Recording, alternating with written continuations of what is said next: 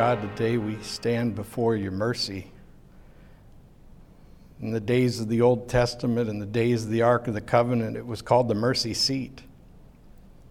It was literally the place where your presence dwelled and you sat in authority over your people in a literal presence that's impossible for us to imagine. Your presence was so overwhelming, no one dared go in except at certain times and with certain preparations. But then Jesus became your presence, your physical presence on earth, so that we could know you in a personal way without the fear, without the danger, and without the justifiable wrath for our willing resistance to you. And so through Jesus, we can come to the altar not to put sacrifices up there to make peace with you, but because of his sacrifice, to simply give things to your care and trust that you have it. Even if we don't know what you're going to do with it, we're going to give it to you. We're going to put that burden on the altar, Lord. We're going to put the diagnosis on the altar. We're going to put the, the latest news report about political and world events and so forth. We're going to put that on the altar. We know you're bigger than all of this. We know that your plan is far reaching, and that because of Jesus, we're invited to join you in the eternal outcomes. And so, God, we praise you this morning and thank you for your amazing love, which enables us to come into your throne room and receive your grace. Together we imagine our burdens being lifted and carried to the altar, left there in a surrender that gives us peace that passes all understanding. Well, God, help us to live as those whose lives have been transformed because of your grace and let us be people who, by releasing so much of ourselves to you, have made room for yourself, the Holy Spirit, to come in. Well, God, we invite your Holy Spirit to come into our hearts this day, this very moment. We invite your Holy Spirit to enter into our worship, Lord. We invite your Spirit to direct our words and our deeds for the rest of our lives. Well, God, help us then to live lives that honor and glorify you, especially in our burdens, because nothing bears more witness to the faith that Christ has made for us and in us through the Holy Spirit. Nothing bears witness in a more profound way than when those who don't trust you and don't believe you watch us endure those things that are difficult. We don't wish to have difficulty, Lord. We don't desire to suffer, but if we do, let us do so with a faith and a grace that indicates your glory, that points to our Savior, Jesus Christ, and that witnesses to the Holy Spirit within us. Well, God, there's so many things we could say right now, so many words that we could pray, and yet we simply take comfort in knowing that our Lord Jesus gave us a pattern for prayer and words that we could say that satisfied the need more completely than any of our imagining. And that's why together we delight in saying, Our Father, who art in heaven, hallowed be thy name. Thy kingdom come, thy will be done, on earth as it is in heaven. Give us this day our daily bread and forgive us our trespasses, as we forgive those who trespass against us. And lead us not into temptation, but deliver us from evil. For thine is the kingdom, and the power, and the glory forever. Amen. Please turn in your Pew Bible or your personal Bible to the Gospel of Matthew, chapter 3. Now, as we get ready to look at this story, I just pose a couple of questions to you. Have you ever wondered why the Son of God, the incarnate Son of God, needed to be baptized? That's what this story is about. It describes a little bit about John the Baptist in the first part of chapter 3, and then it describes Jesus' baptism. And it is something so significant that it appears in the three what are called synoptic gospels that is they are in some sort of synchronization with each other. The three synoptic gospels are matthew mark and luke. They carry a lot of the same stories or fill gaps between them in the greater story.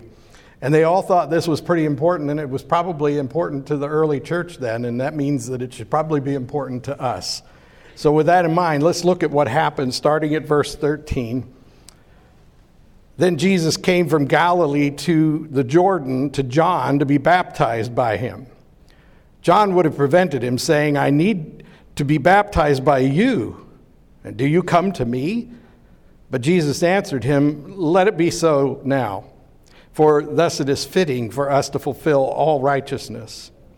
Then he consented, and when Jesus was baptized, immediately he went up from the water, and beheld, behold, the heavens were opened to him. And he saw the Spirit of God descending like a dove and coming to rest on him. And behold, a voice from heaven said, This is my beloved Son, with whom I am well pleased. The word of God for the people of God. Thanks be to God. Now, remember that passage because we're going to come back to it next week as we talk about the temptations that Jesus experienced. But for now, let us consider his baptism. John the Baptist had been calling people out into the wilderness for quite some time to experience what we would call a baptism of repentance. Um, that means that he was asking a reasonable question when he said to Jesus, Now, why would you ask me to baptize you? I mean, if anybody needs to repent to anybody, it would be me, John, to you, Jesus. And remember that they're cousins, they've known each other for a long time. And we also know from other places in Scripture that Jesus had the highest regard for John the Baptist. And so the question then becomes what was the purpose of Jesus' baptism if not for repentance? Because he had nothing to repent of. Scripture informs us, and you remember from our conversations about his birth, that he did not come into this world with the natural tendency to sin, as we would, as we all do. And we have every reason to believe that he didn't consciously sin against God. Remembering that sin is ultimately about our attitude towards God. And I, I, like to say that as often as I do because, because honestly, I hear so many people talking about kinds of sin as though there are degrees or there are some sins that are worse than others. And well, there's certainly certain behaviors that are more moral than others, I guess. But at the end of the day, when church people are talking about sin, we need to focus on how sin is a definition of our relationship with God. And in that regard, it doesn't really matter what kind of things you do and say as far as what is morally acceptable at the time. It is really a question of how you react to God's authority in your life. And the truth is, we all ignore God's authority in our lives at times. It's just that some behavior becomes socially unacceptable and is clearly in defiance of passages in the scripture that we can read so that it's a clear indication of a lack of respect for God's authority. But we all have a problem with showing God the appropriate respect. And John the Baptist understood that. That's why he called people to repentance. And repentance is a word that should be thought of as turning in a new direction. You know, to say I'm sorry is all fine and well, isn't it? But what we really need to say when we're sorry is, is and I'm not going to do this anymore. That's repentance. Repentance says, I'm moving in a certain direction that is causing pain or causing a problem, and I'm choosing to go in a different direction now. And this is what repentance really is. And so John the Baptist is calling the average sinner, that's you and me, and asking us to repent of our sin against God, our lack of respect for God's authority, and then to move in a new way and if the truth be told, sometimes our new way still shows a lack of respect for God, but it's an informed decision now. and that puts us at risk in some ways, and it gives us opportunity to continue to grow and change and improve.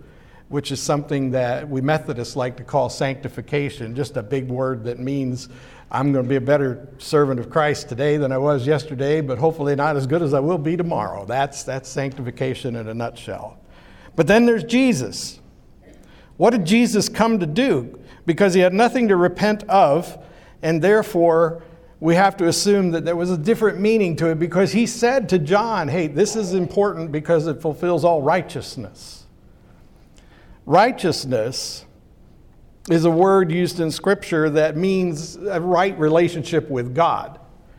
Outside of Scripture, it can sometimes even have negative connotations. You've heard of people being self righteous. By their own decision, they think they're just a little better than the other guy or something like that. That would be self righteousness. But in the Scripture, righteousness means having it right with God, meeting with God's approval. And so Jesus is saying to John the Baptist, we got to do this because it's something God approves of. It's something that meets with God's approval. It's something God expects. And who knows better than Jesus the Son what pleases God the Father? And so we can assume that there are a few reasons why he was baptized. We can conclude this pretty accurately, really, not so much as an assumption, but a, a sort of. Uh, a forensic extraction from Scripture, we can understand that it was first a sign of his complete dedication to the Father. He told John so before they went through the deed. He said, We do this to please the Father. It's a fulfillment of all righteousness. And so he's saying, I'm that dedicated to my Heavenly Father that I want to go through this because it's something that will please Him. And this is so He can let the Father know, I'm ready. I'm ready to do this. That would make more sense to you if you'll think about his whole life as you know it.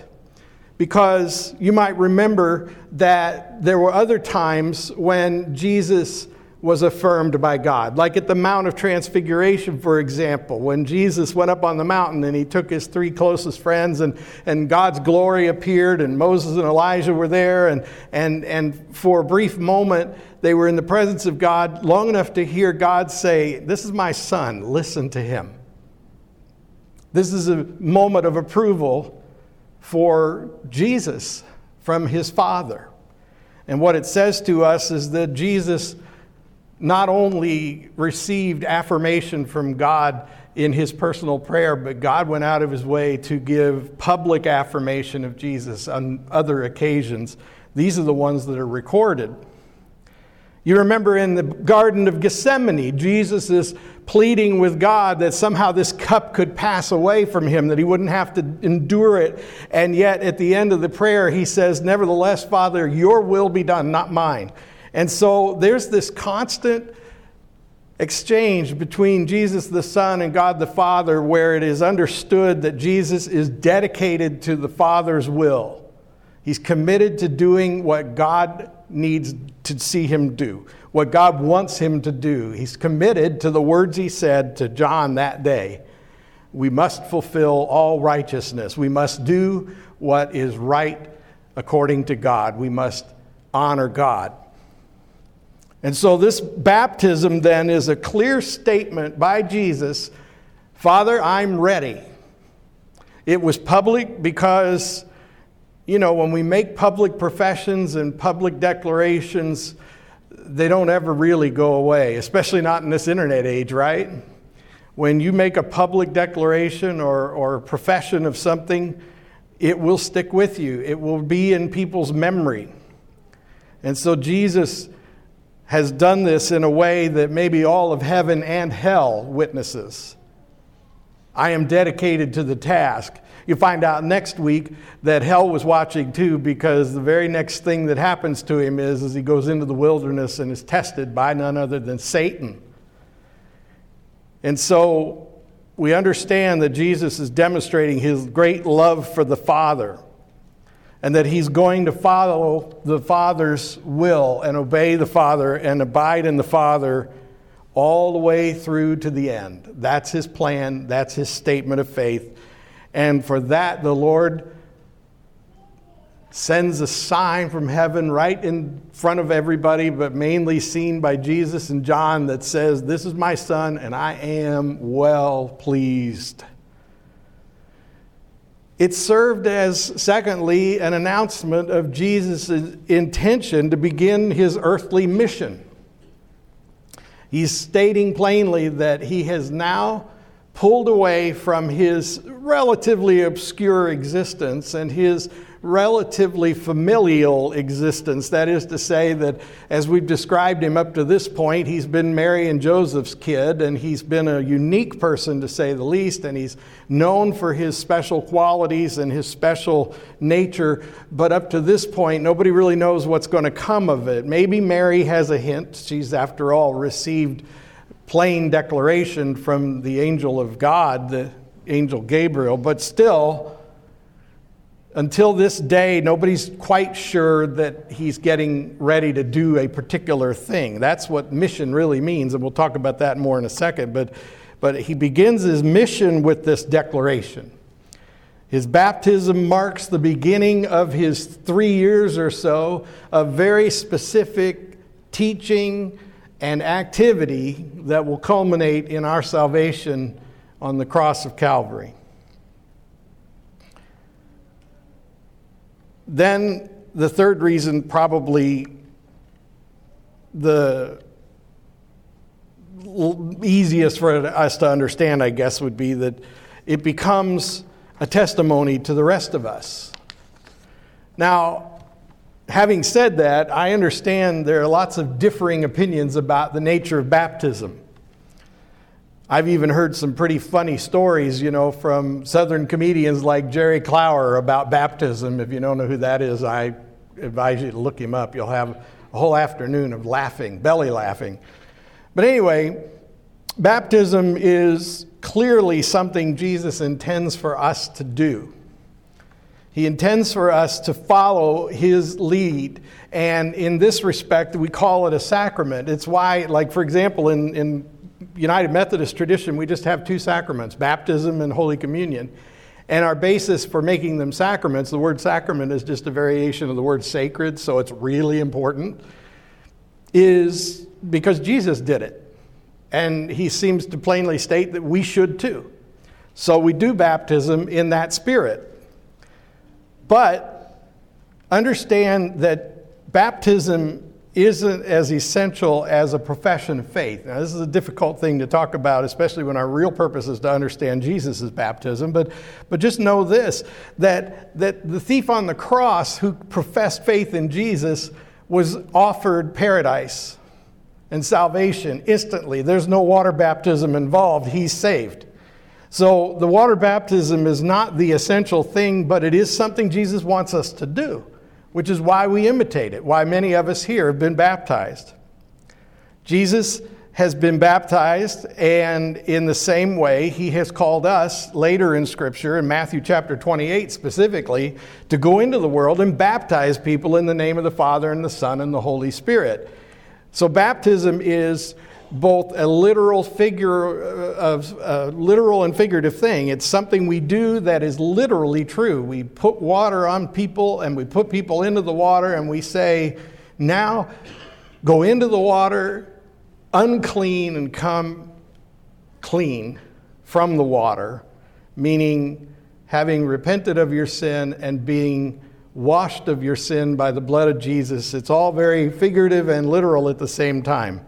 We have the capacity to do immersion baptisms here. I've prayed for being, I, listen, I've told you so many times how much I love being your pastor here at this church. One thing I've always wanted in any church I've ever served is one of them things over there. This, you can't see it, but right under that wood there is a baptismal pool where you can be immersed in the water. Understand that you don't have to be immersed in the water for it to be a real baptism. You can have the water sprinkled over your head, you can have it poured over your head, but the water's not the thing. That's the real point I'm trying to make. I will find disagreement in the community of Christians, especially among the clergy, on this discussion. But for now, what I want you to see is, is that Jesus says it pleases the Father for us to correct our sinful desires by repenting of them and then submitting ourselves to something that is like a death and then invites a new life. Baptism by immersion is one reason, one reason I like it so much is because there's nothing that makes that more vividly clear in your life than when Pastor Dan shoves you under the water and then eventually gets you back out again. Just kidding. I haven't drowned anybody yet. There's been a few I thought, no, no, kidding. Anybody who wants to undergo baptism, I would be happy to accommodate you. And there will be opportunities coming up very soon as we go through confirmation and so forth. And as long as I'm on the topic, if you've already been baptized with water, maybe as a child or as an infant or whatever, you can still experience it, and we'll refer to it as an affirmation or a reaffirmation of your baptism. I've had the privilege of re- reaffirming people's baptisms in the Jordan River in Israel. So it's not something you can't do again. It's just that we receive baptism or the invitation of repentance and rebirth in Christ once. That we do once. But we can, we can recommit ourselves on many occasions. In a way, we see Jesus doing that. At each of these affirmations that I mentioned, Jesus is more committed than ever to the mission. So I want to talk about the mission for a second. When we use the word mission in church, it usually sounds like we're talking about people like Mickey Sager, who came and talked to you a couple of weeks ago, because they go to foreign places and they reach out in the name of Christ. And, and sometimes it's about helping the poor or the needy in your community. And, and a lot of times it sounds like another opportunity to give money, even a second mile gift. But mission, as far as the Bible is concerned, and in particular in Jesus' case, and, and I hope in our case, is by definition a important assignment that's carried out for political, religious, or commercial purposes, typically involving travel. That's what the Oxford Dictionary says. In other words, a mission is an assignment. It has specific goals for you to fulfill. And when you agree to the mission, remember Mission Impossible? I know there's been some movies and I haven't seen too many of those, but you remember how the, the tape would always, right before it self destructed, it would say, Your mission, should you choose to accept it, is, and then, you know, the tape would self destruct. So, in the same way, we receive a mission that God's put upon our heart. That's why, that's why the church is being driven by a vision, but more importantly, the specific mission within the vision is to be disciples of Jesus Christ, that to be utterly committed to following Christ and living as he lives, and then to seek others who would join us in that journey of faith.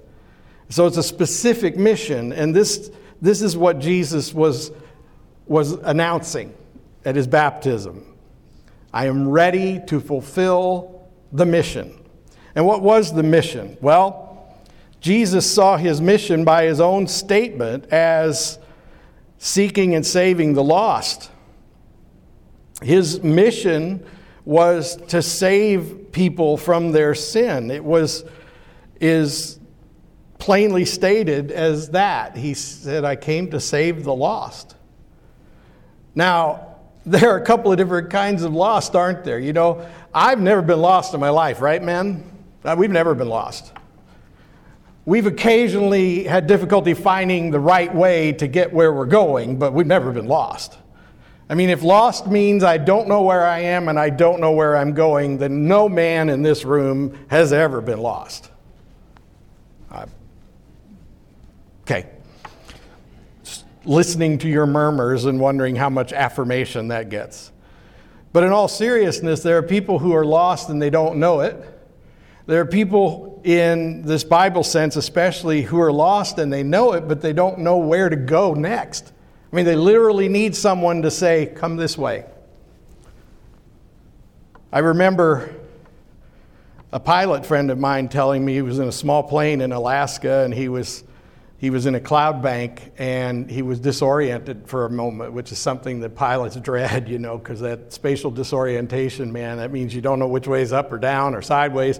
And it's worse when you're flying at about 5,000 feet, let's say, in a mountain pass, and you know there's rocks on either side of wherever you're going. And I remember this man telling me about the terror in that moment. And he prayed, and then he heard a voice he swore came over the radio, and all it said was, Descend immediately 500 feet, something like that. And so he did. He listened to the voice and he descended, and, and, and suddenly he's in the clear and he can see where he is and where he's going. So when you're lost like that, that's what it takes a voice that says, Go this way. And that seems to be what Jesus is saying to the vast majority of us. And then, of course, there are those who are lost, like us arrogant men, who say, I'm not lost, I'm just, I'm just not sure which way I want to go yet.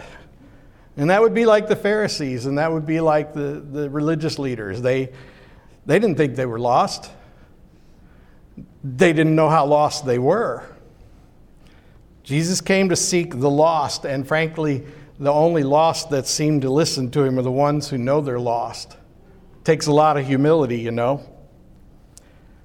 So the good news is, is you're lost, and I know the way for you to get out of this mess you're in called sin.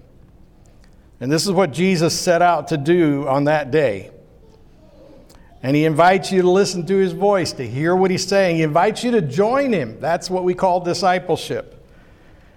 And the truth is, is we can learn from his example how to live our lives. Understand that if you will commit yourself to repentance, moving in a new way, repent of your willful desire to do your own thing and invite Jesus to endorse that. Repent of your desire to, to, to make God's will instead of following God's will. As we like to say in our mission and ministry around here, you know, look for where God's at work and go join Him there.